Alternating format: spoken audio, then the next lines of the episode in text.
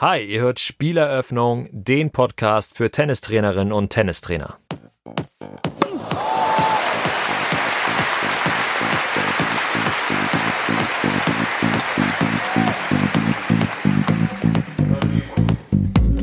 Klassischen Trainer waren auf der Suche nach sogenannten Fehlern und haben versucht, diese Fehler kleiner zu machen. Wenn man dann im Detail mal die Treffer anguckt, dann wird der Schläger eigentlich fast immer an einem anderen Ort getroffen. Also der wird selten im Sweet Spot getroffen. Und wenn man das bei Weltklasse-Leuten sieht, dann stellt sich schon die Frage, wen nehme ich dann noch als Vorbild oder als Leitbild?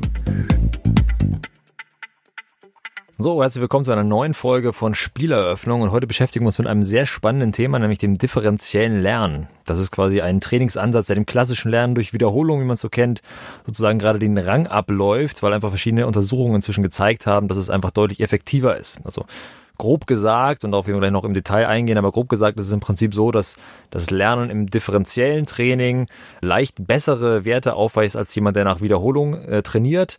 Das Tolle ist aber das Anschließend, wo klassischerweise beim Wiederholen sozusagen ein Knick einsetzt und der Trainingseffekt wieder verloren geht, das differenzielle Lernen steigt weiter an. Da tut sich also eine extreme Differenz äh, auf, die dann, die dann für den Athleten natürlich extrem produktiv sein kann, wenn man dann eben auch differenziell trainiert und auch im Nachhinein noch dazu lernt, statt schlechter zu werden, nicht wieder bei Null starten muss. Und ja, derjenige, der das differenzielle Lernen Ende der 90er Jahre mitentwickelt hat oder überhaupt entwickelt hat, ist Professor Wolfgang Schöllhorn von der Uni Mainz. Und genau der ist heute mein Gast. Ich kann also schon mal vorweg werden, nehmen, dass es ein sehr, sehr spannendes Gespräch geworden ist. Da steckt, glaube ich, extrem viel drin. Vorab sei aber auch gesagt, Professor Schöllhorn erklärt sehr präzise, aber auch sehr detailliert. Das heißt, es wird eher jetzt keine Folge zum Nebenbei, sondern wirklich eine zum Zuhören. Aber trotzdem keine Angst, also soll keine Panik aufkommen. Ich werde am Ende auch eine kurze Zusammenfassung geben, äh, wo ich dann quasi die wichtigsten Eckpunkte nochmal kurz aufgreife. Genau. Ansonsten äh, war leider mein Mikrofon bzw. Mikrofonkabel, denke ich mal, äh, defekt so ein wenig. Das heißt, meine Stimme klingt so ein bisschen wie bei einer schlechten Telefonverbindung gleich im Interview. Das bitte ich zu entschuldigen. Was ihr jetzt gerade hört, ist quasi der Sound der Zukunft und äh, ich hoffe, das war eine kurze Ausnahme. Es ist aber zu ertragen und der Sherlock ist auch sehr gut zu verstehen. Jetzt aber viel Spaß mit dem differenziellen Lernen von Professor Wolfgang Schöllhorn. Guten Tag, Herr Professor Schöllhorn. Freut mich wirklich wahnsinnig, dass es geklappt hat. Damit alle Hörer erstmal einen Eindruck haben, wer hier eigentlich sitzt, stellen Sie sich doch bitte einmal kurz vor. Sagen Sie mal, wer sind Sie? Was machen Sie? Und was hatten Sie vielleicht bisher auch mit dem Tennissport zu tun? Okay, also man nennt mich äh, Wolfgang Schollern. Ich bin derzeit äh, an der Universität Mainz angestellt, äh, verantwortlich für den Bereich Trainings- und Bewegungswissenschaft, äh, inklusive Biomechanik. Und äh, mit dem Tennissport habe ich äh, primär äh, in der Trainerberatung äh, zu tun, äh, hatte früher auch äh, Athleten trainiert in dem Bereich, allerdings eher im konditionellen Bereich und sind einige Studien dabei am, am Durchführen. Genau, der, der Begriff oder das Thema, mit dem man sie immer in Verbindung bringt, ist das differenzielle Lernen. Das ist so ein Begriff, der jetzt schon eigentlich schon länger im Gespräch ist. 99 ist erstmal publiziert, also es gibt ihn schon. Trotzdem, wenn man jetzt so zum Buchhändler seines Vertrauens guckt, als Tennislehrer vielleicht und Input sucht, wird man da nicht so ganz fündig. Also es gibt Golf, also differenzielles Lernen im Golf, im Handball, im Fußball, da gibt es überall inzwischen eigene Ratgeber für. Im Tennis sieht es noch ein bisschen dünn aus. Das wollte ich mal zum Anlass nehmen und einfach mal schauen heute in diesem Podcast-Format sozusagen, was verbirgt sich hinter dem Begriff was ist vielleicht der Unterschied zum in Anführungszeichen normalen oder klassischen Lernen, der programmatischen Ansatz und ähnlichem? Und wie können wir das in einem zweiten Schritt vielleicht übertragen aufs Tennis und dann so ein bisschen äh, konkrete Inhalte aus dem, aus dem Training dagegen halten und zu schauen, wie passt das vielleicht zusammen? Wo kann differenzielles Lernen hier vielleicht positive Effekte hervorrufen? Genau, wenn wir aber ganz am Anfang einmal gucken zum Begriff, also wenn wir jetzt von Lernen sprechen, dann meinen wir vor allen Dingen ja Bewegungslernen. Das heißt, ich, ich lerne eine Bewegung, zum Beispiel eine Vorhand oder, oder den Aufschlag oder was auch immer. Äh, da hat wahrscheinlich jeder ein intuitives Verständnis für, was bedeutet dem Unterschied denn, wenn ich differenziell lerne? Vielleicht können Sie das einmal so ein bisschen abgrenzen. Okay, der Begriff des differenziellen Lernens ähm, ist hergeleitet eigentlich aus dem Begriff der Differenz, dass wir eigentlich nur Informationen erhalten, wenn wir Unterschiede sehen. Das hat äh, prinzipiell philosophischen Hintergrund oder erkenntnistheoretischen Hintergrund, dass wenn ich eine Sache wiederhole, hat das keine, keinen Informationsgehalt. Das heißt generell, unser Erkenntnisfortschritt entsteht eigentlich nur aus Differenzen. Und nachdem ich ähm, äh, Physik studiert hatte und relativ viel mit Mathematik und Physik zu tun hatte, war für mich naheliegend der Begriff des Differenziellen aus der Differentialrechnung abgeleitet, äh, weil es dabei primär um die kleinen Differenzen ging. Mhm. Weil die großen Differenzen mit dem sogenannten variablen Lernen oder differenzierten Lernen äh, eigentlich schon abgedeckt waren, das war bekannt. Und trotzdem es bekannt war, war für mich der Kern der Sache noch nicht erkannt. Der Kern der Sache war, dass selbst wenn ich eine Bewegung wiederhole, ich ständig Differenzen drin habe. Nur unsere Wahrnehmung, eigentlich äh, je länger sie in unserer Schulausbildung sind, desto grober wird und desto weniger erkenne ich eigentlich noch die Differenzen. Und das war mit ein entscheidendes Kriterium für die Wahl äh, des Begriffs und ein äh, weiteres Kriterium war, dass ich zu der Zeit auch relativ viel im Bereich der Erkenntnistheorie und Philosophie äh, mich informiert hatte und äh, äh, einer der bekanntesten Philosophen des letzten Jahrhunderts, äh, Derrida, gilt als einer Begründer des, der Dekonstruktion, äh, mit einem Begriff auf sich oder mit einem Buch auf sich aufmerksam machte, äh, mit La Difference. Und da geht es genau darum, dass die Kleinigkeiten, eine kleine Änderung, einmal mit A, einmal mit E geschrieben, dass äh, die sehr viel in der, in der Wirkung ausmachen. Und das gleich in Verbindung mit der Dekonstruktion, dass ich ein System so quasi erstmal auf seine Annahmen dekonstruieren muss, die Annahmen überprüfen, ob die Annahmen äh, so haltbar sind. Wenn ja, kann man dann das Gleiche wieder zusammensetzen. Wenn nein, was passiert, wenn ich sie anders zusammensetze. Und das hatten wir dann im Prinzip beim differenziellen Lernen gemacht, dass wir die Annahmen äh, rauskristallisiert hatten und äh, des klassischen Ansatzes und der klassische Ansatz ist klassisch äh, orientiert an sogenannten Leitbildern. Das war eher so die DDR-Sprachwahl. Äh, Im, äh, in der BRD hieß es eher Idealtechnik. Also das war die eine Orientierung an der Idealtechnik und das andere war, dass diese Idealtechnik in erster oder eigentlich fast nur durch Wiederholung und durch Kopieren erreicht wird.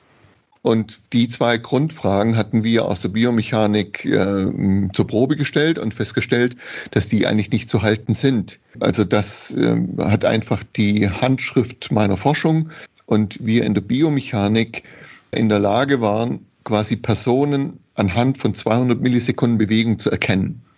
Hm. Also wenn man schon mit einfachen biomechanischen Messverfahren rangeht, dann sieht man, dass äh, keine Bewegung identisch ist also Wiederholungen sind nicht möglich, mhm. äh, was vorher zwar oft angenommen wurde, aber nie überprüft richtig. Und äh, der andere äh, Punkt war die äh, Idealtechnik, die sogenannte Personen- und zeitüberdauernde ähm, äh, Idealtechnik, die hatten wir nicht finden können, obwohl wir im Prinzip die ganze Weltspitze im Bereich des Zehnkampfs, im Bereich der äh, Wurfdisziplin, Kugeldiskus, Speer analysiert hatten. Es war nicht zu finden. Mhm. Was wir aber finden konnten, war dann parallel direkt, war sogenannte individuelle Handschriften wie ein Fingerabdruck. Und das Extremste war am Anfang äh, äh die Analyse von äh, Speerwaffern, Speerwafferinnen. Und da konnten wir wirklich anhand von 200 Millisekunden Abwurfphase äh, exakt äh, die Person erkennen. Mhm. Das war wie ein Fingerabdruck oder ist ein Fingerabdruck. Und das Fatale daran war noch, dass die Person, die hatten wir äh, fünf Jahre in der Betreuung, äh, damals Biomechanik Frankfurt, dass die Person innerhalb von fünf Jahren wohl ihre Wurfweite verbesserte, aber trotzdem Hand, die Handschrift blieb. Das heißt, es war hochgradig individuell. Und wenn man das bei Weltklasse-Leuten sieht, dann stellt sich schon die Frage, wen nehme ich dann noch als Vorbild oder als Leitbild? Und das, ähm, würde ich sagen, das erschütterte eigentlich die Grundfeste des klassischen Trainings, dass ja. dort sehr viel leitbildorientiert und sehr viel äh, mit Wiederholung äh, gearbeitet wird. Und das hat mir in Frage gestellt und eine Alternative äh, dazu gesucht. Ja, okay, spannend, weil tatsächlich das in meiner Trainerausbildung selber zumindest in ähnlicher Form auf jeden Fall reduziert. Das wurde auch thematisiert, dass man nicht mehr so ganz leitbildgesteuert ist und dass es Individualität in der Bewegung gibt, aber trotzdem weiß es halt noch, dass man unterschieden hat zwischen Hauptaktion und Nebenaktion. Das heißt, es gibt quasi eine Nebenaktion, die auf den Schlag selbst jetzt gar nicht so viel Einfluss hat, also beispielsweise die Ausholbewegungen bei der Vorhand oder so und auch der Ausschwung, das sind quasi so die Nebenaktionen, da unterscheiden sich alle Spieler, aber dann gibt es halt eine Hauptaktion, und die ist bei allen gleich, so ungefähr. Das ist so die Strecke, wo der, wo der Schläger von unten nach vorwärts oben den Ball trifft, den Treffpunkt und ein Stück danach. So, das war so die, wurde als Hauptaktion beschrieben. Dem würden Sie dann ja gewissermaßen widersprechen. Aber vielleicht, da kommen wir gleich Moment, zu, dann ne. gebe ich nochmal. Ja. Da, also da gehe ich immer als Biomechaniker ran. Ja. Und biomechanisch ist es ganz klar, äh, wenn spätestens wenn der Ball den Schläger berührt, habe ich ein klassisch physikalisches System. Das heißt, ich habe einen, einen äh, inelastischen Stoß und damit kann ich dann äh, Flugbahn äh, mit entsprechender Geschwindigkeit, mit entsprechendem Trall, kann ich ziemlich genau berechnen. Mhm. So, aber wie ich an diesen Treffpunkt herankomme, das ist zum einen sehr unterschiedlich und das andere ist, wenn man dann im Detail mal die Treffer anguckt, dann wird der Schläger eigentlich fast immer an einem anderen Ort getroffen.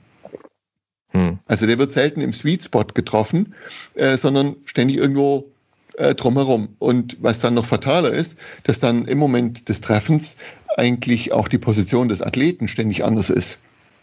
Ja. Da gibt es eine, eine, wunderschöne Aufnahme, äh, wo äh, Pete Sampras schon etwas länger her, äh, ständig die Vorhand aufgenommen wurde von äh, Stefan Ed, äh, Edberg war, war das also, und, und auch von, äh, von Federer, Roger Federer, mhm. wo man, ich glaube, zwei Mal hintereinander den Schlag Punkt, den Treffpunkt am Schläger aufgenommen hat. Und man sieht, dass der im Prinzip auf, dem, ja, auf der ganzen Bespannung verteilt. Tatsächlich. Und, ja, und, und was dann aber schon die Kunst ist, dass obwohl es ständig verteilt, trotzdem das Ergebnis immer noch entsprechend konstant ist bei denen. Ja. Das heißt aber, dass sie im Moment, mehr oder weniger im Moment des Treffens, dann immer noch äh, sensibel feinjustieren können, um das konstante Ergebnis zu kriegen. Hm. Und das war eines der, der Grundprobleme, was am Anfang äh, und auch zum Großteil heute noch äh, begangen wird. Und zwar, dass die sehen, okay, die sind konstant, die Spitzenathleten in ihrer Leistung. Also wir müssen konstant trainieren, damit wir ähnlich gut werden wie die. Und das war eines, äh, eine der ersten Studien, die wir im Prinzip gezeigt hatten, dass es genau andersrum ist, dass die nur deswegen konstant sind, weil sie eben einfach viel Erfahrung in verschiedensten Bedingungen haben. Mhm. Und dann eigentlich die Konstanz ein Abfallprodukt wird. Mhm. Das ist nicht das Ziel, sondern ja. es ist ein Nebeneffekt. Hm. Ja, das ist ein Paradigmenwechsel natürlich. Und das, hat, das haben wir inzwischen äh, noch weiter ausgebaut, äh, dass wir dann geguckt hatten, äh, ob es nicht andere Bewegungen gibt, wo man noch mehr Wiederholung macht. Könnte ja sein, dass im Speerwurf immer noch zu wenig Wiederholungen sind mhm. und die deswegen nicht konstant sind und hatten dann Gehen genommen und auch äh, Gangmuster von 40, 50-Jährigen, die also mehrere Millionen von Wiederholungen hatten. Äh, wir können an einem Bodenkontakt die Person inzwischen zu, ich würde sagen, 99,9 Prozent erkennen. Das ist ja irre. Das ist ein Fußabdruck und das sind wir äh, wie ein Fingerabdruck. Und das ist inzwischen so weit gediehen, dass wir an diesem Bodenkontakt nicht nur die Person erkennen, sondern wir erkennen sogar grob deren emotionalen Zustand. Wir erkennen grob deren Müdigkeitsgrad und wir erkennen mhm. sogar, welche Art von Musik die zu der Zeit hören. Weil das alles unseren Gang im Prinzip beeinflusst. Mhm. Und wenn man das dann herannimmt an, an die sogenannten Annahmen fürs Training, dann wird es immer fragwürdiger, ob ich jemals eine von diesen Merkmalskombinationen identisch kriege. Ja. Wenn ich die aber nie identisch kriege, habe ich eine ziemlich geringe Wahrscheinlichkeit, dass am Wochenende im Wettkampf das wieder auftaucht. Also ja. wozu wiederhole ich dann, wenn es sowieso nie wiederkommt? Mhm. Und da hilft dann im Prinzip so ein bisschen Blick in die Entwicklung, äh, in die motorische äh, Entwicklung, Orthogenese, dass das im Prinzip genau der Grund ist, warum Kinder und Jugendliche es nicht so lieben zu wiederholen. Warum? Weil Kinder und Jugendliche in einem Jahr bis zu 10 Zentimeter wachsen. Wenn die bis zu 10 Zentimeter wachsen, dann wächst auch deren Armspannweite in etwa um die gleiche äh, Spanne.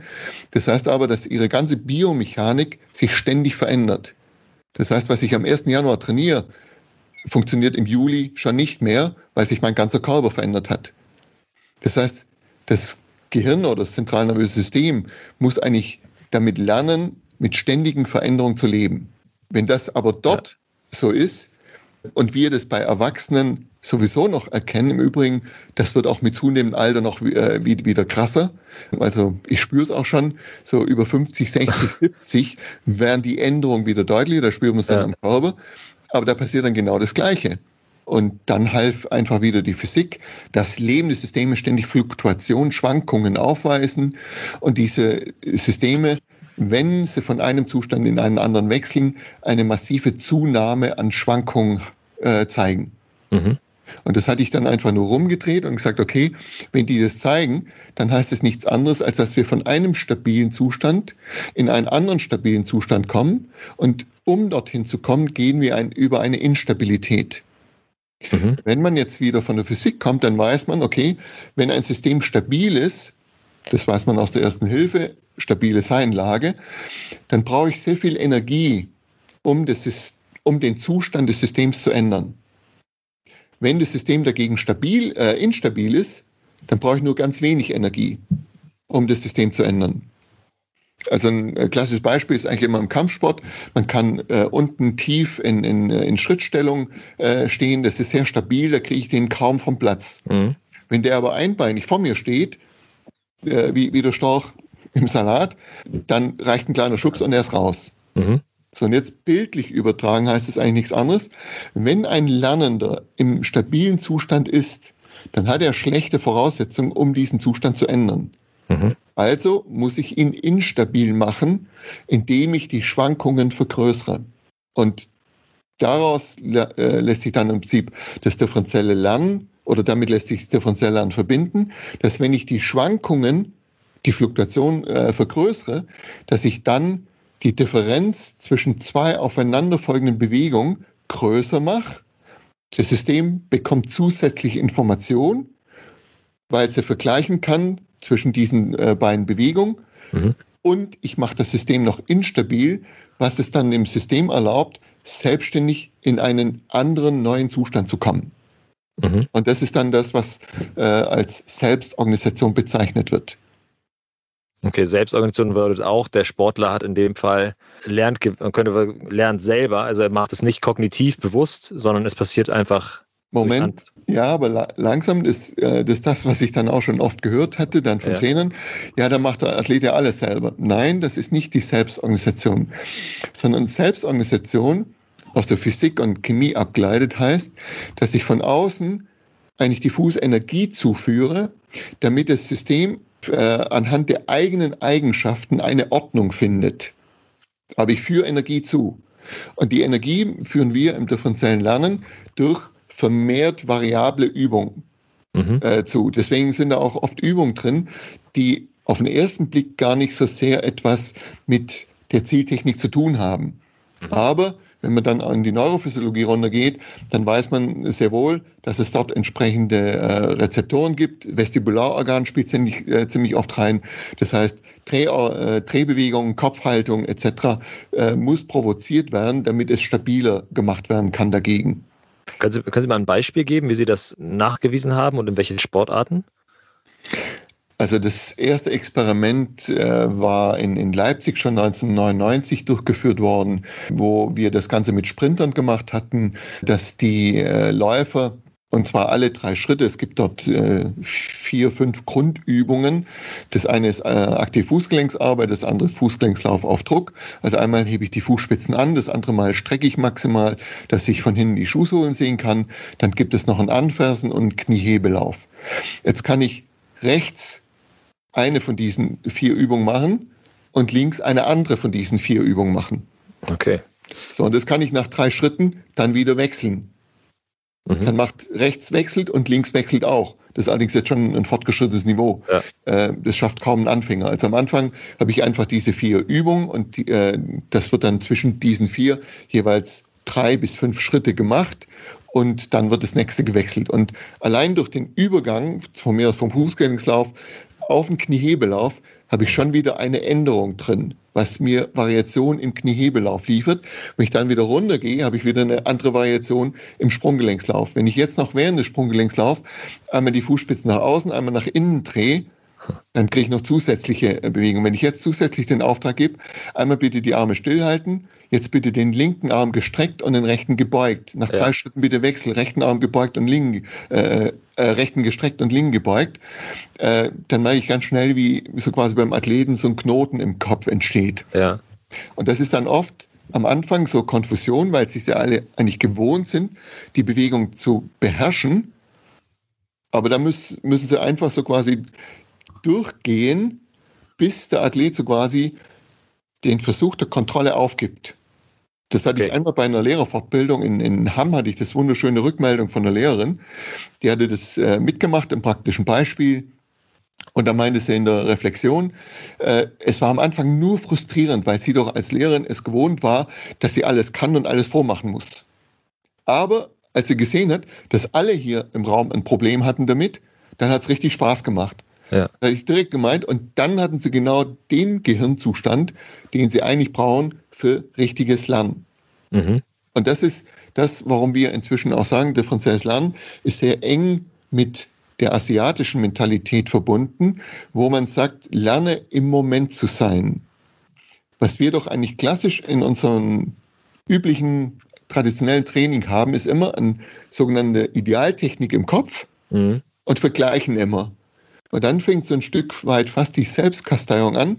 Oh, ich war schlecht und, und das war wieder äh, nicht so, wie ich es eigentlich wollte. Es ist nur frustrierend und Frustration ist ein schlechter äh, Lernmotivator. Ja. Und wir wissen es inzwischen auch, immer wenn diese Prozesse anfangen, wird unser Frontallappen in eine ungünstige Richtung aktiviert und das hemmt einfach das Lernen. Mhm. Und darüber hatten wir dann im Prinzip auch erkannt, dass genau über diese Art von differenziellem Lernen eigentlich das Gehirn in einen völlig anderen Zustand gebracht wird, wo wir inzwischen auch viel weiter sind, der eigentlich Lernen auch in verschiedene Bereiche, auch in Richtung Mathematik etc., äh, nur fördert. Das heißt, inzwischen betrachten wir es jetzt hm, kaum mehr äh, so quasi als eine Bewegungslerngeschichte, äh, sondern eigentlich als eine Methode, wie man über Bewegung das Gehirn in einen lernfähigen Zustand bekommt. Mhm. Und was waren die Effekte, die Sie am Ende äh, gemessen haben? Sie werden das ja sicherlich verglichen haben mit ganz klassischer äh, wiederholungsbasierter Trainingsmethode. Ja, also am Anfang äh, die Sprintuntersuchung, die hatten mit zweimal die Woche äh, Sprinttraining über sechs Monate, das war ein sehr langes Experiment, mhm. hatten die bessere Ergebnisse, was die Maximalgeschwindigkeit anbetraf, äh, als die äh, wiederholungsorientierte Gruppe, die fünfmal die Woche trainierte.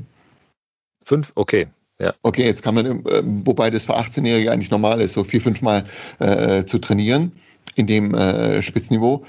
Dann kam aber direkt die Vorwürfe, ja, dann haben die mit fünfmal wohl zu viel trainiert. Man hätte das so quasi äh, beides gleich machen müssen. Und da steckt dann einfach auch so ein Stück weit meine Vergangenheit als Zehnkämpfer drin, dass ich als Zehnkämpfer einfach nicht jeden Tag alles trainieren kann. Das heißt, ich muss immer bestimmte Schwerpunkte legen. Das heißt, ich muss lernen, ökonomisch zu werden. Und das hatten wir auf den Sprint übertragen. Wir haben es dann direkt fast, äh, fast parallel äh, im Volleyball probiert, wo ich dann gerade aus äh, China zurückkam, wo man verschiedene Kampfsportarten in verschiedenen Tierstilen äh, trainierte. Und da hatten wir den Athleten äh, gesagt, dass sie jedes Mal, wenn jemand einen Aufschlag macht, da wird er äh, ständig rotiert, äh, je, jedes Mal, wenn jemand einen Aufschlag macht, muss er eine Tierform ansagen, mit der alle Spieler zu spielen haben. Also wie ein Elefant, äh, da halte ich halt wie ein Rüssel rum und stampf auf dem Boden. Äh, bei einer äh, Gazelle, dann hüpfe ich im Prinzip nur. Und das hatten die auch nur über vier Wochen gemacht und hatten allein durch diese Angaben von Tierformen hatten die innerhalb von vier Wochen hochsignifikante äh, bessere Ergebnisse, was eine Zielpräzision äh, Zuspiel äh, äh, betraf. Ja. Das waren am Anfang reine Aneignungsversuche, dann hatten wir es direkt weitergemacht mit Kugelstoßen. Da war die Aneignung also quasi unmittelbar nach dem Training ein Test. Das hatten wir dann erweitert in Bezug auf die Nachhaltigkeit wie lange hält sowas überhaupt an ja. und kann dann so ein typisches Schuldesign quasi nach Ende des, äh, der Intervention zwei Wochen Osterferien, was bleibt danach und dann nochmal zwei Wochen Pfingstferien, was bleibt danach. Und da hatten wir dann wirklich damals zu unserer Überraschung das erste Mal gesehen, dass die selbst nach der Intervention ihre Leistung noch weiter steigern. Mhm. Und das brachte dann uns schon zum Nachdenken. Und das ist ja auch gerade das Ungewöhnliche, wenn man normalerweise auch immer davon ausgeht, dass sozusagen der Lernzuwachs, den ich durchs Training bekomme, dann wieder ein Stück weit verloren geht im, im Nachgang Richtig. sozusagen. Und das ist genau das, was wir eigentlich systematisch beobachten bei Wiederholungslernen. Das bedeutet ja auch, gerade bei Ihrem Volleyball-Beispiel von eben, dass zum Beispiel die klassischen Phasen, wie man sie zum Beispiel Tennis kennt, zum Beispiel Ausholphase, Schlagphase, Ausschwungphase, im Lernprozess dann ja eigentlich keine Rolle spielen. Das ist ja sehr ganzheitlich betrachtet. Ja, also das hört sich alles schön an in der Theorie, aber die Praxis äh, ist was völlig anderes. Die Einteilung in diese drei Phasen, ja, da versucht man im Prinzip alle Bewegungen in das Meinische Modell von 1960 äh, reinzustopfen. Das war mal, ist auch ein guter Ansatz, um eine grobe Struktur reinzukriegen. Aber das, glaube ich, hat uns lange Zeit eigentlich fast daran gehindert, ans eigentliche Problem zu gehen. Und das war in meinen Augen auch lange Zeit ein Grund dafür, warum dann viele Trainer, also viele von meinen Trainern haben oft dann auch gesagt, ach, die Theorie, lass es, das hat nichts mit uns zu tun. Mhm. Und das war auch das, was ich dann in den verschiedenen Landesauswahlen und, und, Nationalmannschaften, in denen ich selber als Athlet drin war, beobachtet hatte, dass da eine große Diskrepanz zwischen Theorie und Praxis war. Und eigentlich, was ich von Anfang an auch gesagt hatte, war, dass das differenzielle Lernen eigentlich nichts Neues ist. Nämlich, weil sehr viele erfolgreiche Trainer schon lange so gearbeitet hatten. Nur hatten sie nicht die Theorie dazu, nicht so systematisch. Und ich habe jetzt einfach nur eine Theorie dazu entwickelt, die es erlaubt, so quasi allen darauf Zugriff zu nehmen. Die klassischen Theorien, Wiederholungslernen, das funktioniert nur, wenn ich eine Bewegung schon mehr oder weniger beherrsche. Also wir haben jetzt gerade ein Experiment genau deswegen gemacht, wo man äh, Volleyball Anfänger, was weiß ich, 14, 15 Jahre, Volleyballaufschlag von oben. Mhm. Die kommen nicht mal übers Netz. Da kann ich mit Wiederholungsmethode machen, was ich will. Ja. Das braucht Monate, bis die da hinkommen. Da muss ich mit einer methodischen Übungsreihe anfangen. Oder ich zeige es mit entsprechender Variation, den Spielraum zu vergrößern, damit die Chance steigt, dass sie selber drauf kommen. Und wie könnte sowas aussehen? Dass man das Ganze mit einem Handkannenschlag macht, dass man es mit der Faust macht, dass man es rückwärts macht, dass man äh, wirft seitlich, vorwärts, äh, verschiedene Positionen, dass man mit beiden Händen äh, draufschlägt, also wie, wie eine Axt äh, ja. über Kopf. Ähm, da gibt's verschiedene Möglichkeiten. Mhm. Das ist sehr, sehr spannend, weil man das sowas, was ich selbst feststelle im Anfängertraining, auch im Tennis, dass bestimmte, sagen wir mal, ein Aufschlag, ja, bis der im Feld landet, da gehen einige Monde ins Land meistens oder auch im Kindertraining, überhaupt bis der Ball getroffen wird. Und dann haben, glaube ich, viele Trainer intuitiv die Angst, jetzt mein Gott, wenn ich den jetzt den Volley irgendwie mit zwei Händen am Schläger beibringe oder so, dann mache ich quasi die Technik für später kaputt. Und was Sie sagen, ist ja gerade dadurch, dass ich Varianz reinbringe, kann ich eigentlich nichts kaputt machen, sondern der Spieler lernt dann dadurch selbst, wie er, wie er sozusagen das Ganze anführt. Das heißt also auch im, im Kinderbereich oder im Anfängerbereich macht es durchaus Sinn, mit extrem variablen oder hoher Varianz zu arbeiten, ohne dass später irgendwie Schaden entstehen könnte oder so. Das wäre wahrscheinlich die intuitive Angst von vielen. Ja, würde ich ähm, grob bejahen, aber nur grob. Ja. Weil was wir schon inzwischen wissen, ist, es gibt Menschen, es gibt Kinder, die haben ein, ich würde mal sagen, ein gesteigertes Kontrollbedürfnis. Mhm. Und da kann ich mit zu viel Variation, kann ich da äh, psychische Probleme auslösen. Okay. Das wird für die dann zu unkontrolliert etc. Und äh, mein, ja, mein klassisches Beispiel dafür ist eigentlich immer, auch wieder bei Kleinstkindern, was machen Eltern äh, mit kleinen Kindern abends, wenn sie sie ins Bett bringen? Okay, manche fesseln sie auch rein, äh, aber äh, so das häufigste ist eigentlich, man liest den Bücher vor. Und dann ist es äh, nahezu gleich häufig, äh, dass man bekannte Märchen vorliest, bekannte Texte, damit das Kind ein Gefühl von Sicherheit bekommt, damit es sich entspannen kann und schlafen. Das heißt, mhm. Wiederholung liefert Sicherheit. Das ist auch vollkommen in Ordnung. Nur dann sollte man aber auch so, ich würde mal sagen, so fair sein und sagen, okay, Wiederholung hat etwas mit Psyche zu tun, aber weniger mit Bewegungslernen. Mhm. Also was wir inzwischen wissen, beobachten zunehmend, haben wir auch mit Fragebögen kontrolliert, Leider noch die Stichprobe zu klein. Wir werden es weiter kontrollieren. Aber dass, wenn jemand psychisch stabil ist, dann kann ich mit dem motorisch sehr viel variieren. Das war das, was wir mit äh, Frank Busemann oder Paul Meyer im Zehnkampf-Nationalmannschaft äh, durchspielen konnten. Die konnten mhm. variieren noch und das hat ihnen gar nichts ausgemacht. Wenn aber jemand psychisch labiler ist, dann versucht er sich die Sicherheit durch Wiederholung in der Bewegung zu holen. Mhm. Da hatten wir dann auch Athleten, die haben das parallel mitgemacht und die sind dann nach so zehn Minuten sind die ausgestiegen und gesagt, ich habe die Kontrolle verloren, mir ist schwindlig, ich muss erstmal Pause machen. Mhm. Und bei denen hatten wir dann schon eingeführt, okay, wir machen jetzt für euch drei Wiederholungen und dann hat es aber auch funktioniert. Aber intuitiv waren wohl die drei äh, Bewegungen, drei Wiederholungen richtig, weil da wissen wir inzwischen auch, äh, dass das gewisse Vorteile hat. Aber es funktioniert. Okay. Jetzt nochmal ganz grundsätzlich sagen, im differenziellen Lernen letztens ja quasi dann die Wiederholung durch Variabilität. Jetzt unterscheidet man im Tennis oder in der Tennisdidaktik auch immer zwischen Technik, der Phase des Technikerwerbs und der Technikanwendung. Also da, wo ich mit der Technik schon einigermaßen vertraut bin, ich kann die Vorhand relativ sicher äh, 20 Mal ins Feld spielen und werde jetzt halt in Situationen geworfen, wo ich die Technik noch anders anwenden muss. Aber gerade diese Phase des Technikerwerbs, würden Sie sagen, da ist differenzielles Lernen eben genauso effektiv? Also jemand, der noch nie einen Tennisschläger in der Hand hatte und soll jetzt den, soll jetzt die Vorhand schlagen, wie viel? Nein, Nein, also nicht, nicht prinzipiell. Also äh, das ist aber auch schon Bestandteil der, der Theorie. Was das Schöne an der Theorie ist, ist, dass es um eine sogenannte Optimumsfunktion gibt. Das heißt, ich kann auch zu viel Variation, zu viel Rauschen reinsetzen. Okay. So, und was wir aber sehen ist, wenn Kinder oder Anfänger, wenn die wiederholen, Anführungsstriche wiederholen, dann haben die immer noch genügend Variation, dass sie daraus lernen können. Ja.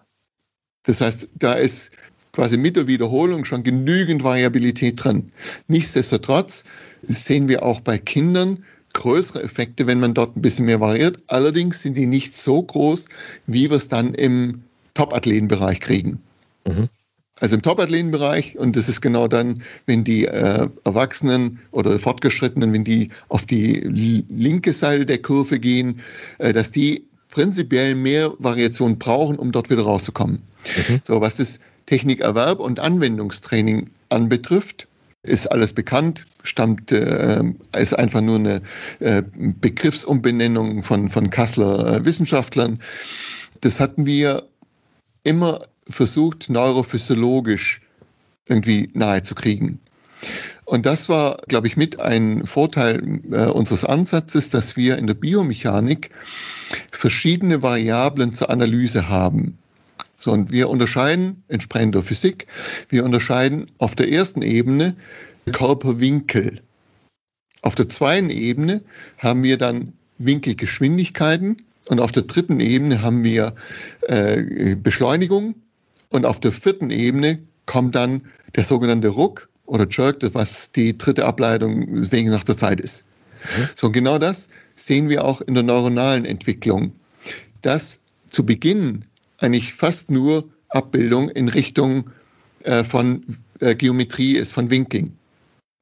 Wenn das einigermaßen beherrscht wird, dann wird es äh, differenziert im Bereich von Winkelgeschwindigkeiten äh, und so weiter. Mhm.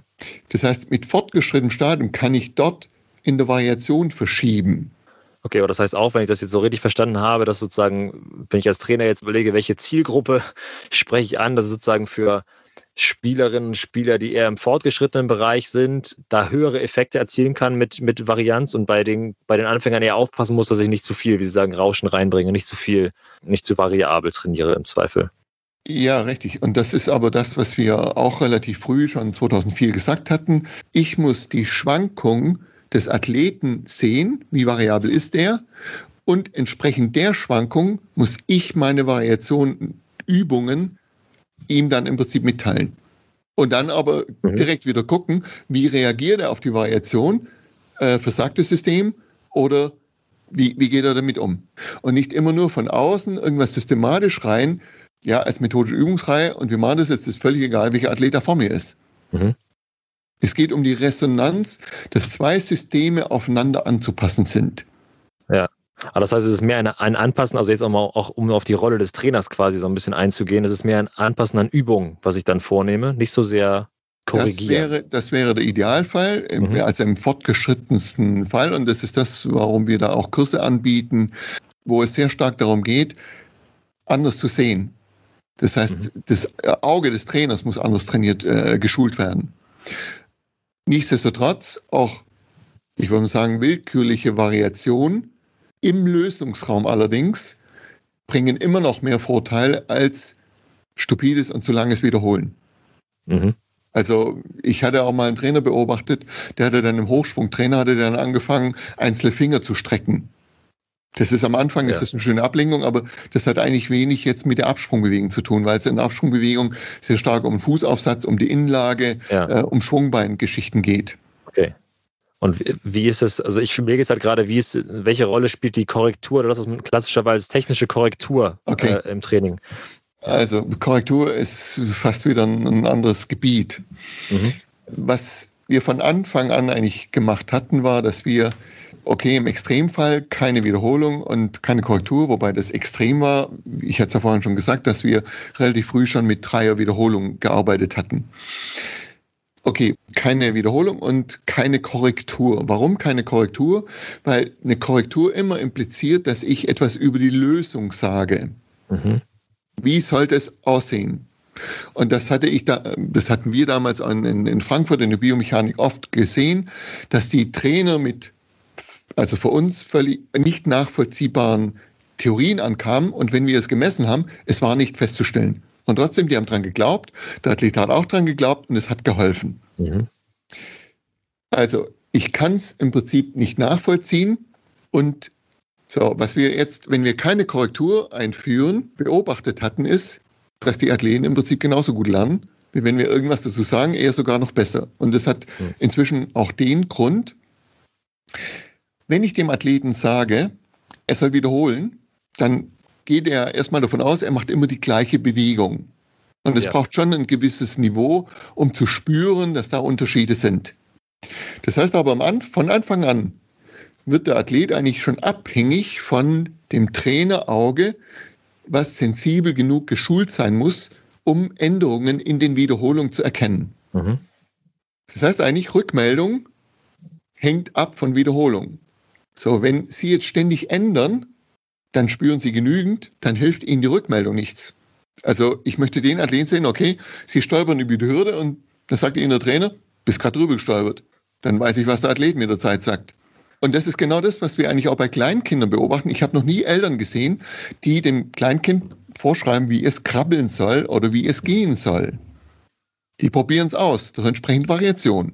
Und das ist genau das, was auch in den 90er Jahren Untersuchungen zeigen. Wenn ich genügend Variation in der Übung drin habe, dass dann Rückmeldung nichts bringt. Externe Rückmeldung. Ja. Klar, ich habe immer meine eigene Rückmeldung, ich sehe auch, was, was, was da passiert, aber ich brauche nicht das sogenannte äh, Augmented Feedback im Englischen oder externe Rückmeldung. Das mhm. brauche ich nicht mehr. Das heißt, Rückmeldung ist immer gekoppelt an Wiederholung. Mhm. Man muss davon dabei allerdings unterscheiden, was gebe ich jetzt als Rückmeldung? Gebe ich Informationen über die Bewegung oder das Ergebnis oder ist es eine psychische Bestärkung? Mhm. Ja, das war schon besser. Das ist auch eine Rückmeldung, aber ja, das, das, hat nichts mit biomechanischer äh, äh, Form zu tun. Ja. Und das ja. andere, was, was schon lange bekannt ist, und da hatten wir in der Biomechanik auch relativ viel äh, Forschung gemacht, ist genau dieses Biomechan diese biomechanische Rückmeldung, dass es dort bestimmte Regeln gibt. Und die einzigen systematischen Regeln, die im Bereich von biomechanischer Rückmeldung sind, wurden über das sogenannte Rückmeldung über das Ergebnis durchgeführt. Man weiß relativ wenig systematisch über Rückmeldung zur Bewegung.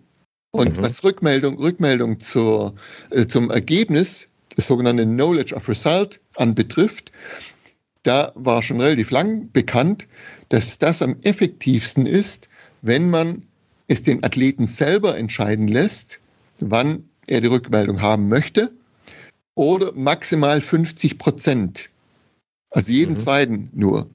Ja. Und ich sehe leider immer noch Trainer, die meinen, nach jeder Bewegung sofort rückmelden zu müssen. Ja, ja. Auch die Forschung hat damals schon gezeigt, das ist alles Forschung in den 70er, 80er Jahren gewesen, dass man zwischen der Ausführung einer Bewegung und der Rückmeldung eigentlich fünf Sekunden Zeit lassen soll. damit das System selbst Zeit hat zu reflektieren. Wenn dann also ein, ein Trainer unmittelbar danach eine Rückmeldung gibt, dann zerstöre ich im Prinzip die eigene äh, Reflexion. Ja, den Lerneffekt, und, ja. Und das geht, das geht äh, zum Nachteil des, des Lernens. Also auch was die Forschung anbetrifft, haben wir da relativ viel äh, Grundlagen und viele der sogenannten Vorwürfe sind wissenschaftlich eigentlich nicht haltbar. Mhm. Okay.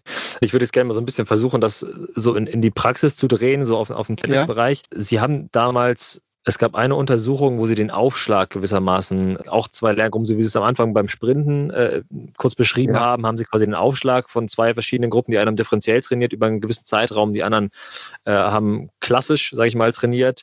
Was konnte man da für Effekte feststellen? Ging wahrscheinlich in dieselbe Richtung und wie haben sie das gestaltet? Den Übungsaufbau.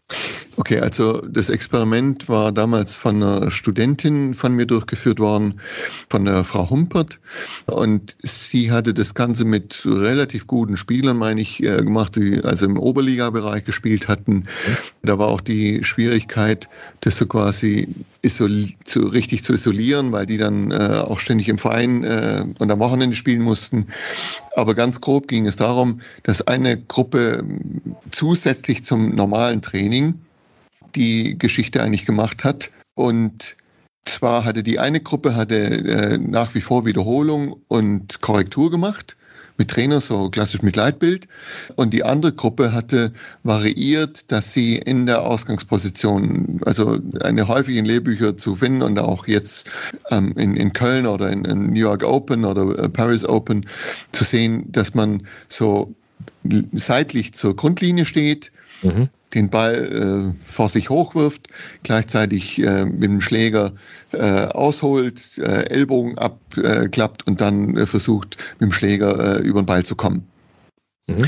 So, klassisches Bild. So, was wir dort versucht haben, ist einmal, okay, nicht seitlich, sondern den Fuß geöffnet zum Feld. Mhm. Oder sogar noch weiter geschlossen also nicht 90 Grad, sondern 120 Grad äh, rotiert. Das Ganze mit äh, normalem Anwurf vorne hoch oder das Ganze mit dem Rückhandwurf hochwerfen. Mhm. Verschiedene Höhen werfen. Dann die, äh, den Schläger einmal mit dem Vorhandgriff, einmal mit dem Rückhandgriff, äh, das Ganze einmal mit gestrecktem Arm ausholen, äh, das Ganze schnell, schnell runter und langsam hoch oder langsam runter und schnell hoch. Dann das gleiche mit äh, Kopf auf die linke Schulter legen, Kopf auf die rechte Schulter legen, äh, beim Aufschlag nach vorne hinterhergehen, beim Aufschlag nach hinten weggehen, nach Seite, äh, auf die Seite weggehen, den Ball ganz gezielt mal nach mehr über den Kopf zu werfen oder äh, weiter weg äh, zu werfen.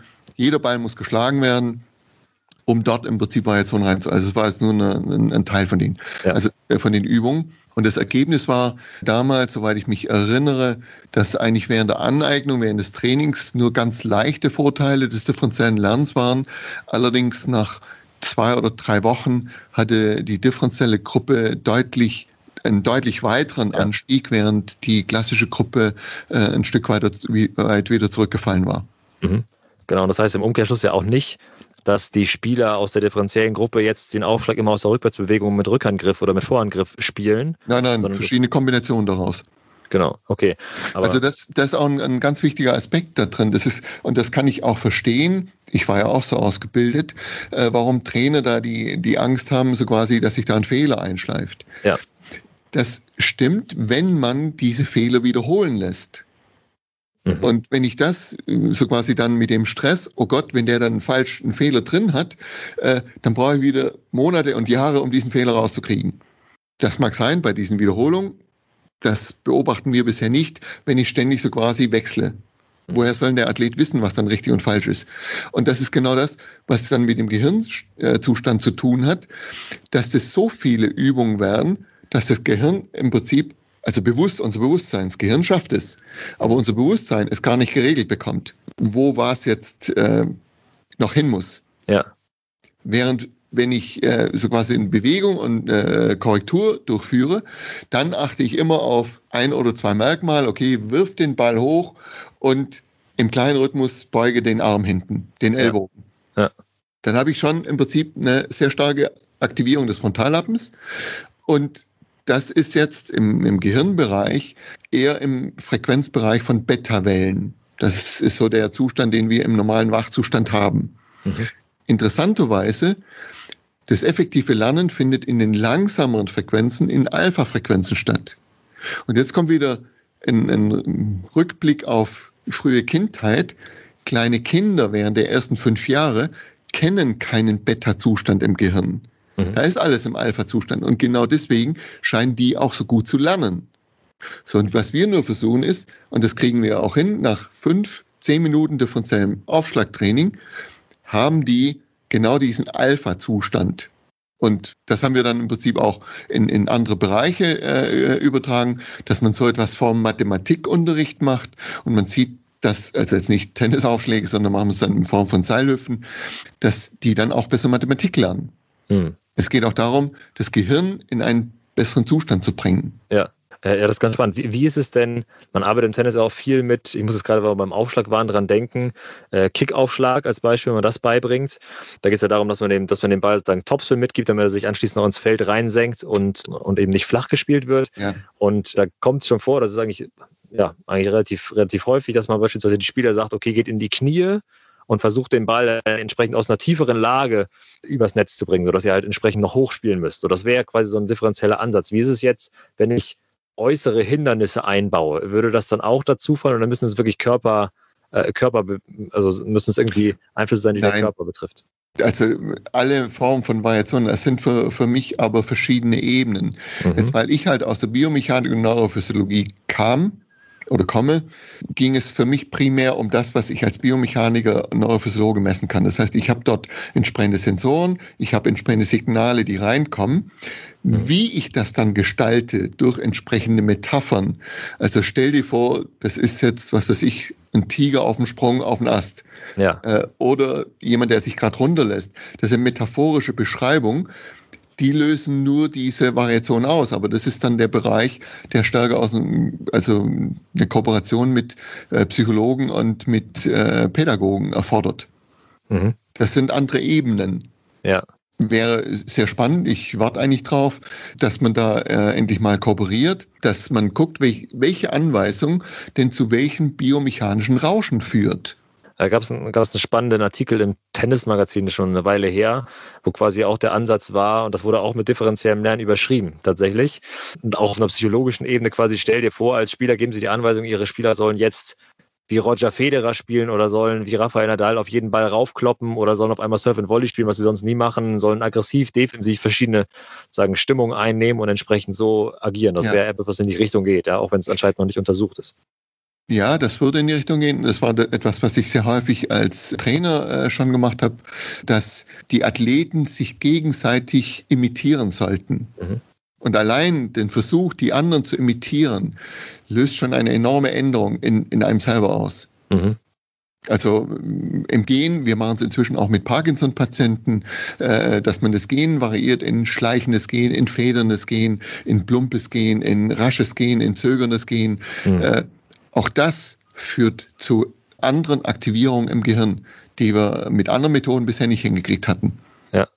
Also ja. Da geht es wieder ein bisschen mehr in, in die Gehirnphysiologie. Es geht einfach darum, A, eine Änderung drin zu haben. Und noch besser ist, wenn die Änderung etwas Überraschendes ist und wenn die überraschende Änderung noch positiv gelöst wird, dann kommt es zu einer maximalen Ausschüttung von Dopamin. Und das Dopamin ist genau das, was wir eigentlich brauchen zum Lernen.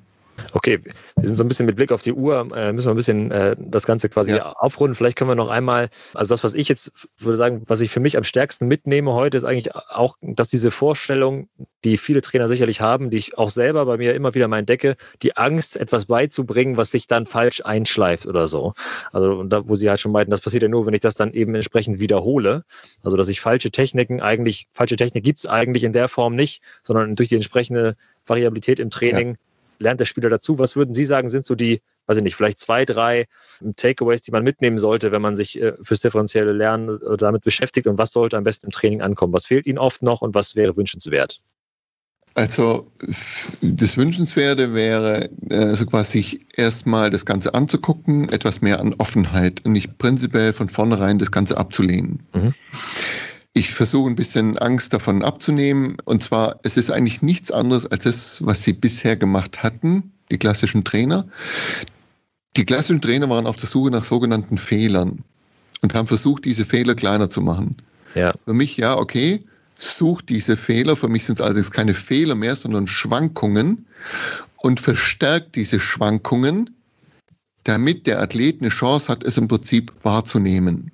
Mhm weil auch in der Wiederholung wir bisher immer nur aus den Sch Fehlern gelernt hatten.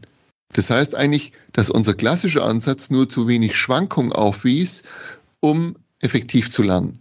Das in Bezug auf Offenheit, vielleicht nimmt es ein bisschen äh, Skepsis. Und das andere wäre für mich ausprobieren, mehr den Athleten lesen. Äh, und das war eine der zentralen ja, Intention von Beginn an des Lernens, dass die Trainer wieder mehr experimentieren sollten. Mhm. Weil ich einfach glaube, dass die Wissenschaftler da viel zu eingeschränkt sind. Das können sie auch gar nicht her, äh, von der Kapazität. Es ist was ganz anderes, wenn ich 50 Trainer habe. Jeder, äh, was hat nur, was halt dazugehört, ist eine gewisse Offenheit mehr experimentieren und dann würde ich mich freuen, wenn entsprechende Rückmeldungen kommen, dass sich das gegenseitig befruchtet und man da weiterentwickeln kann. Okay, vielen Dank. Ja, ich hoffe, dass, dass das auf jeden Fall passiert und äh, ich werde Ihnen auf jeden Fall sagen, was für Resonanz auch jetzt auf diese Folge kam. Vielleicht noch einmal, da wollte ich noch einmal einhaken, weil Sie das gerade meinten. Man stellt bei seinem Spieler fest, man beobachtet das, was man jetzt klassischerweise als Fehler sehen würde oder als Schwankung, dass man das verstärken soll. Das heißt, ich stelle es mir gerade so vor, beim Vorhandschlag beispielsweise, der Spieler fällt aus dem Schlag raus und der Ball geht dann immer irgendwo an die Hallendecke oder so. Dann würde man sagen, okay, ganz bewusst jetzt mal ein paar Bälle du versuchst bei jedem Schlag, die nach hinten zu lehnen irgendwie und trotzdem die Vorhand reinzuspielen. Das wäre wahrscheinlich so eine Art, wie man das aufnimmt. Vorsicht, könnte. da schwingt jetzt schon wieder das klassische Kontrastland rein. Okay. Also Sie sagten jetzt gleich ein paar Schläge, wo nach ah, hinten ja. wegfällt. Nein, für mich wäre, okay, fall noch weiter nach vorne, fall nach links weg, fall nach rechts weg, also, okay, nach alles, hinten, ja. mach eine Kombination und das Fallen dann noch variieren. Mhm. Also während des Fallens nimm den linken Arm hoch, während des Fallens nimm das Kinn auf die Brust, nimm den, nimm den Kopf nach hinten oben. Äh, also man kann das Fallen viel mehr variieren. Ja. Und das ist dem Spieler frei überlassen, wie er es macht oder vorher vorgeben. Jetzt nach links raus, jetzt nach rechts raus. Das sind jetzt didaktische Wege. Am Anfang hatte ich es mit Athleten oft äh, vorgesagt, weil sie es ja eigentlich gewohnt waren, die Anweisung zu kriegen. Äh, im eher fortgeschrittenen Stadium, wenn der Athlet auch mehr Selbstverantwortung übernehmen soll, äh, ist okay, ich sage dir jetzt zwei oder eine äh, Übung und du sagst mir bitte fünf Varianten dazu. Und mhm. die machst du dann. Okay, ja. Also das führt auch zu ganz anderer Kreativität und ich glaube auch, was wir zum Fußball wissen, zu einer anderen Entschlussfreudigkeit, weil spätestens im Spiel muss es alleine entscheiden. Äh, da kann auch nicht zum Trainer gucken und sagen, was soll ich jetzt machen. Und da ist ja jede Situation anders. Also sehr, sehr, sehr spannend. Ich glaube einfach auch, was unabhängig davon, wie die Wirkungen und Effekte sind, äh, es bringt eine ganz andere Kreativität und Experimentierfreude wieder ins Training zurück und ein Stück weit auch ja, ich will nicht sagen den Spaß und vorher war es langweilig, aber es ist auf jeden Fall ja so, dass man auch mehr gefordert ist, ja, also dass der Spieler mehr Varianz bekommt, mehr zu tun, mehr Abwechslung. Äh, ich glaube, das ist auch noch so ein positiver Nebeneffekt sicherlich, den man dabei mitnehmen kann. Aber genau, vielen Dank, ja. Herr Professor Schöller, für Ihre Zeit. War sehr, sehr spannend. Ich bin mir sicher, da kommen die eine oder andere Frage, die ich dann vielleicht auch weitergeben kann. Wir werden in den Shownotes noch ein paar Artikel und, und Hinweise verlinken, die sozusagen weiterführen zu dem Thema, ja, hilfreich sind. Ja, würde mich freuen. Auf jeden Fall. Super, vielen okay. Dank. danke auch. Okay, ja. Danke. Ciao. So, hier ist die versprochene Kurzzusammenfassung mit den wichtigsten Takeaways. Nummer eins: Es gibt keine Leittechnik oder Idealtechnik. Es ist immer hoch individuell, eigentlich wie ein Fingerabdruck, wenn man so möchte. Und in diesem Sinne machen auch Wiederholungen keinen Sinn. Im Match habe ich auch immer eine andere Situation, kein Ball kommt gleich und das sollte im Training idealerweise auch so sein. Das heißt, man baut möglichst viel Variation ein und trainiert nicht so sehr auf Wiederholungen. Das System wird quasi instabil gemacht, wie es so schön heißt. Ich werde immer wieder mit neuen Situationen und Herausforderungen konfrontiert und setze so so eine Art Selbstlernprozess in Gang unterbewusst. Ganz wichtig dabei, das Kinn mal auf die Brust nehmen, Veränderung der Kopfposition, das war in Shellhorn wichtig, denn äh, dadurch wird auch meine Balance gefordert, also Kinn auf die Brust, Kinn mal, Kopf auf die, auf die Seite, solche Geschichten. Und grundsätzlich halt nicht viele Wiederholungen, sondern man kann so in so einem Bereich von drei Wiederholungen arbeiten, dann eine neue Variation bringen. Das hat sich wohl so bewährt. Das geht schon. Ansonsten wird oft beschrieben, so ein Gefühl von Konfusion, so der Knoten im Kopf des Athleten. Da einfach weitermachen, bis der Athlet, die Athletin quasi den Versuch der Kontrolle tatsächlich aufgibt, weil das der Moment ist, wo dieser Frontallappen im Gehirn ausgeschaltet wird und wir in so einen optimalen Lernzustand reinkommen. Genau, ansonsten keine Angst vor falscher Technik, die man irgendwie beibringen könnte. Das kann quasi nicht passieren, weil man sie eben nicht einschleift, sondern weil ja immer wieder mehr variiert und diese hohe Variation verhindert gewissermaßen das, das Verinnerlichen von Fehlern. Und äh, ja, die reine Mannigfaltigkeit an Übungen sorgt sowieso dafür, dass unser Bewusstsein das Ganze eh nicht mehr geregelt bekommt. Das heißt, der Lernprozess wird ins Unterbewusste verlagert. Dann haben wir noch über Rückmeldungen gesprochen. Hier war ganz wichtig, so Rückmeldung maximale 50 Prozent der Ausführung, also jeder zweite Schlag, nicht überkorrigieren. Und am besten entscheidet der Athlet, die Athletin selbst, wann er oder sie das Feedback haben möchte. Ja? Und grundsätzlich immer so fünf Sekunden warten nach dem Schlag, bis man was sagt, einfach weil das der Moment ist, den man braucht, um selbst reflektieren zu können darüber. Und sonst würde man quasi dem Athleten, Athletin das wegnehmen. Ja, wenn sonst weiterhin noch Fragen bestehen, die jetzt hier irgendwie nicht geklärt werden konnten oder die aufgekommen sind, dann schreibt mir gerne. Ich versuche die dann idealerweise vor der nächsten Folge noch mit Professor Schöllhorn zu klären. Grundsätzlich würde ich sagen, das war heute mehr so ein Aufschlag zum Thema differenzielles Lernen, bei weitem natürlich noch nicht allumfassend. Und äh, das wird uns in diesem Podcast sicherlich auch in Zukunft immer wieder mal beschäftigen. Wir gucken da mal mit so einem Seitenblick drauf. Und ansonsten gilt wie immer, wenn ihr Themen habt, über die ich unbedingt mal sprechen muss, Gäste habt, die ich unbedingt mal einladen muss, dann schreibt mir gerne, am besten über meinen Instagram-Kanal spieleröffnung.podcast.tennis, Spieleröffnung mit OE. Den könnt ihr bei der Gelegenheit dann auch direkt mal abonnieren, falls ihr es noch nicht gemacht habt. Und ansonsten abonniert auch gerne diesen Podcast hier, denn damit helft ihr einerseits mir und andererseits verpasst ihr selbst keine Folge mehr, denn da kommt jetzt einiges. Super, dann freue ich mich, wenn ihr nächstes Mal wieder mit dabei seid. Ich wünsche euch eine gute Zeit bis dahin. Viel Spaß auf dem Tennisplatz und ciao.